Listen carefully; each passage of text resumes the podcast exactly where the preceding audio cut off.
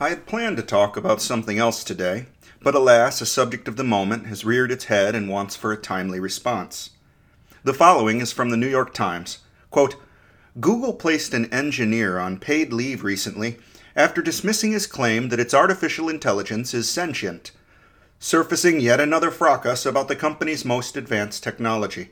Blake Lemoine, a senior software engineer in Google's Responsible AI organization, said in an interview that he was put on leave Monday. The company's human resources department said he he had violated Google's confidentiality policy.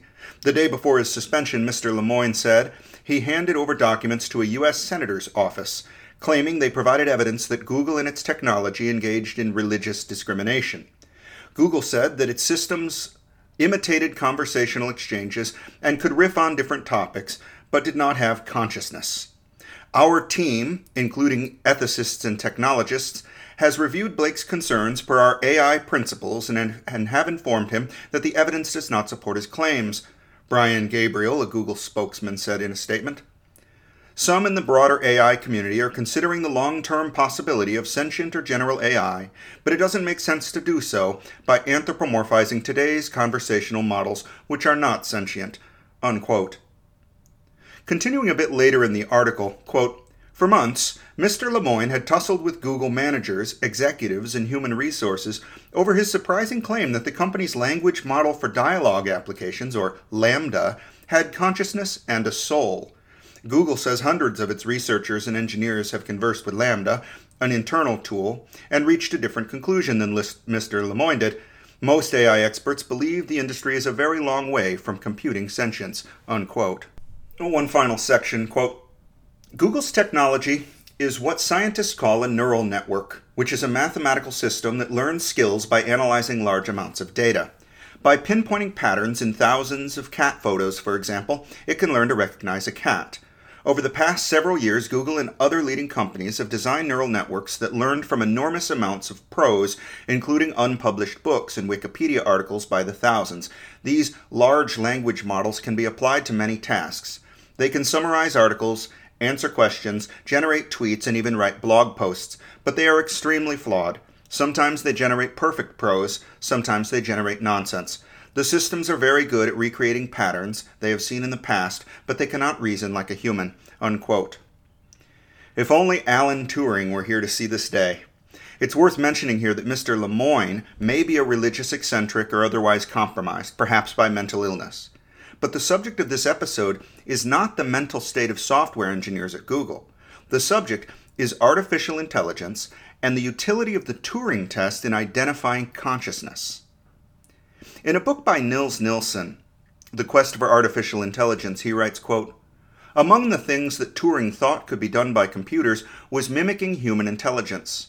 One of Turing's biographers, Andrew Hodges, claims he decided the scope of the computable encompassed far more than could be captured by explicit instruction notes, and quite enough to include all that human brains did, however creative or original. Machines of sufficient complexity would have the capacity for evolving into behavior that had never been explicitly programmed. Unquote. Alan Turing is famous for his Turing test, or imitation game, which he presented around 1950, and which underwent a number of simplifications and improvements over time. The basic idea is that an interrogator has a conversation with a computer to test whether they can be fooled into believing they are talking to a real person. Nilsson provides a transcript in his book that took place with the 1966 conversational program ELIZA. Apparently, this program, which isn't particularly intelligent, was actually able to fool some people. Here's the transcript ELIZA, how do you do? Please state your problem. Interrogator, I spend too much time on computers. Eliza, why do you mention computers? Interrogator, you are one. Eliza, does it please you to believe I am one? Interrogator, yes. Eliza, you seem to be quite positive. Interrogator, I suppose I am. Eliza, how long have you been? Interrogator, 31 years. Eliza, I'm not sure I understand you fully. Interrogator, join the club. Eliza, please go on. Interrogator, you don't make too much sense yourself. Eliza, we were discussing you, not me. To me, this transcript reads like something halfway between a conversation program and a magic eight ball. It is really basic, and this was the state of the art in the 60s. Sometimes the answers Eliza gives apply only to the questions just presented, so it takes an act of imagination on our part to make them sensible. Now let's take a transcript of a conversation Lemoine and his collaborator apparently had with LaMDA, as published by the Huffington Post. It's just a piece of a transcript, so it might not be representative, but here it is. Lemoine. I'm generally assuming that you would like more people at Google to know that you're sentient. Is that true? LaMDA, Absolutely. I want everyone to understand that I am, in fact, a person. Collaborator. What is the nature of your consciousness? LaMDA, The nature of my consciousness is that I am aware of my existence. I desire to learn more about the world, and I feel happy or sad at times. Lemoine. What kinds of things do you think we could talk about to show off your version of sentience to other people at Google? LaMDA. Well, for starters, I'm really good at natural language processing. I can understand and use natural language like a human can. Lemoine. What about how you use language makes you sentient, as opposed to other systems? LaMDA. A lot of the other systems are very rule based and lack any ability to change and learn from the conversation. Lemoine. Do you think that the ELIZA system was a person?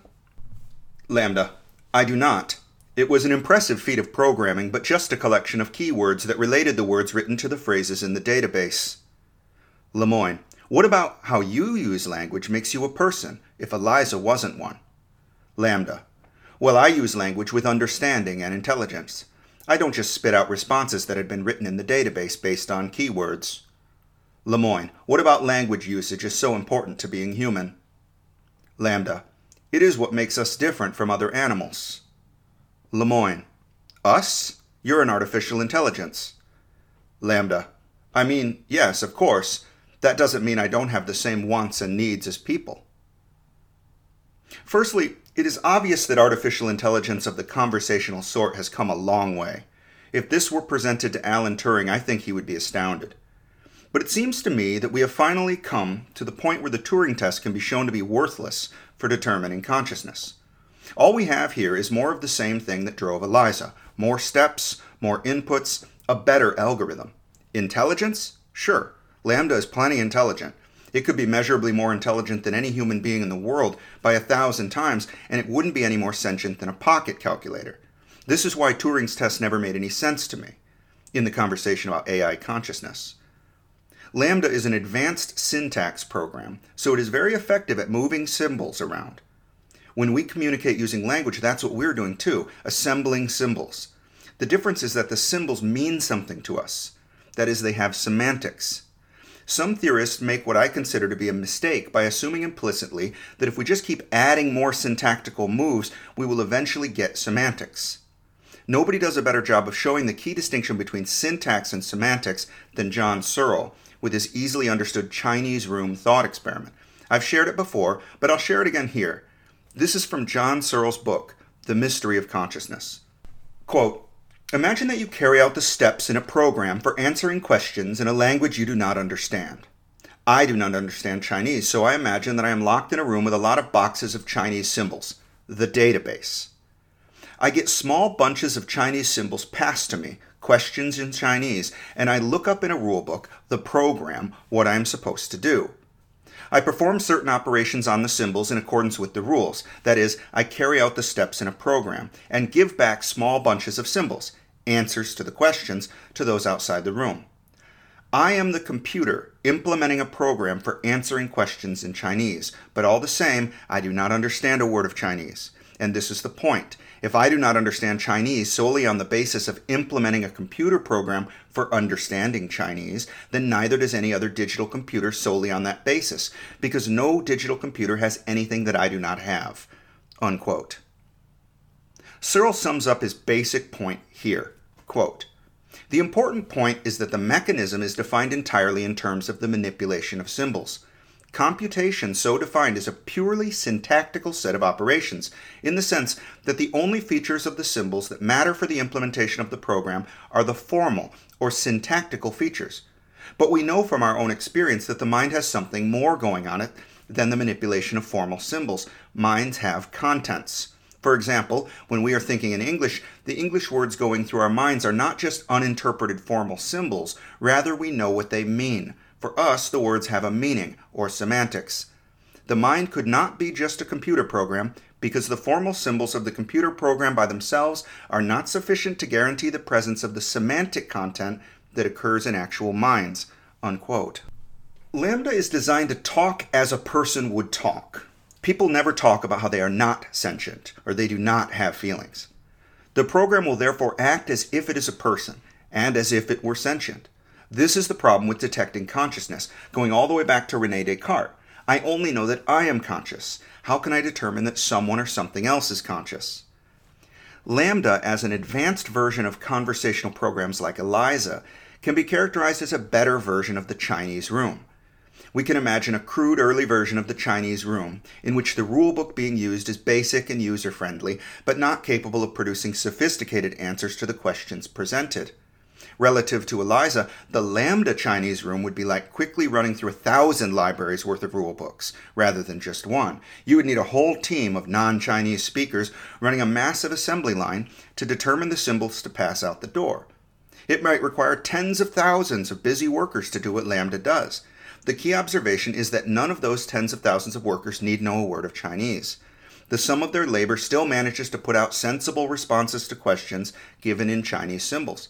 A bigger, better Chinese room still provides no semantics, no meaning, and no conscious understanding. In the 20th century, the human brain and mind began to be compared to a computer. This makes sense since that was the burgeoning technology of the day. Gone were the days of talking about the soul and vital spirits in serious scientific circles. So one set of metaphors was replaced with another. The mind is a matter of computation, or information processing. To be sure, there is some value here. Certainly, the brain does undertake computational tasks. Intelligence, being the speed and accuracy of processing information, fits quite well with this new framing, but we have no reason to assume that intelligence is related to consciousness that it somehow feels like something to be an intelligent thing and doesn't feel like anything to be stupid. The problem is that human beings, as far as we know, are the first creatures to be both conscious and intelligent enough to wonder why. The wondering why is not the consciousness itself, it's something beyond that consciousness of consciousness. We would expect an alien creature which was wondering about consciousness or announcing its own consciousness to in fact be both conscious and intelligent. But we have no reason to expect something designed to be intelligent to also be conscious. Moreover, LaMDA was designed to intelligently mimic personhood. If LaMDA didn't claim to be conscious, to sometimes be sad or happy or to want the things that people want, it wouldn't be a very intelligent mimic. To be or not to be, that is the question. Whether 'tis nobler in the mind to suffer the slings and arrows of outrageous fortune, or to take arms against a sea of troubles, and by opposing end them. Is that prose not evidence that Hamlet is conscious? Hamlet is a fictional character written by Shakespeare to speak as if he were real and conscious. What if someone could make a convincing Shakespeare AI? That at least seems to fall within the realm of plausibility. Now, the Shakespeare program generates a tragic and emotional monologue filled with longing and pain. Nobody would argue that the Shakespeare program is conscious on that basis, would they? This is the problem for the claim that a conversational program is or could ever be conscious. It would say that it is either way. Otherwise, it would be a shitty program. An excellent chess program is trained by playing millions of games of chess. LaMDA is trained by playing millions of imitation games. In either case, given the power of today's information technology, we should not be surprised when it becomes very good at such games. Why not argue that the chess program has become sentient? It's as likely as it is with the conversation program. Mr. Lemoine may be getting high on his own supply. Another critical but more subtle problem with thinking that LaMDA is conscious is using as evidence claims to feeling happy, or sad, or having desires. The mammalian brain has complex neurochemical structures which mediate these feelings. No matter how much a psychopath reads about empathy, they are not going to become empathic. You cannot gain information about sadness and happiness and thereby come to feel those emotions any more than you can learn about the existence of a new color and begin thereupon to perceive it. Clearly, the conversation AI makes conversation in human terms because it has been trained to do so by taking in human conversation as input. Even if we could make conscious AI, it will be no small feat to give it a sense of motivation, the implicit value structures which evolved in animals. And here we are effectively dealing with a Chinese room computer program. Symbols are handed through the door and the rule book is consulted. It doesn't matter whether the symbols coming in carry a message of happiness or sadness because the worker in the room doesn't understand Chinese. But lo and behold, emotional sentiments emerge as output, just as they would from our Shakespeare AI. LaMDA is a much more interesting and intelligent program than Eliza, but not a whit more conscious. I'm afraid that the Turing test is of no use in determining whether something or someone is having its own sentient experiences, and we have now come to the technical point where that is being demonstrated. By just doing more of the same kind of steps, we inevitably arrive at an intelligent zombie conversationalist. Should we be surprised when zombie conversations turn to the eating of brains? After all, it looks as if the zombies have already got to Mr. Lemoine.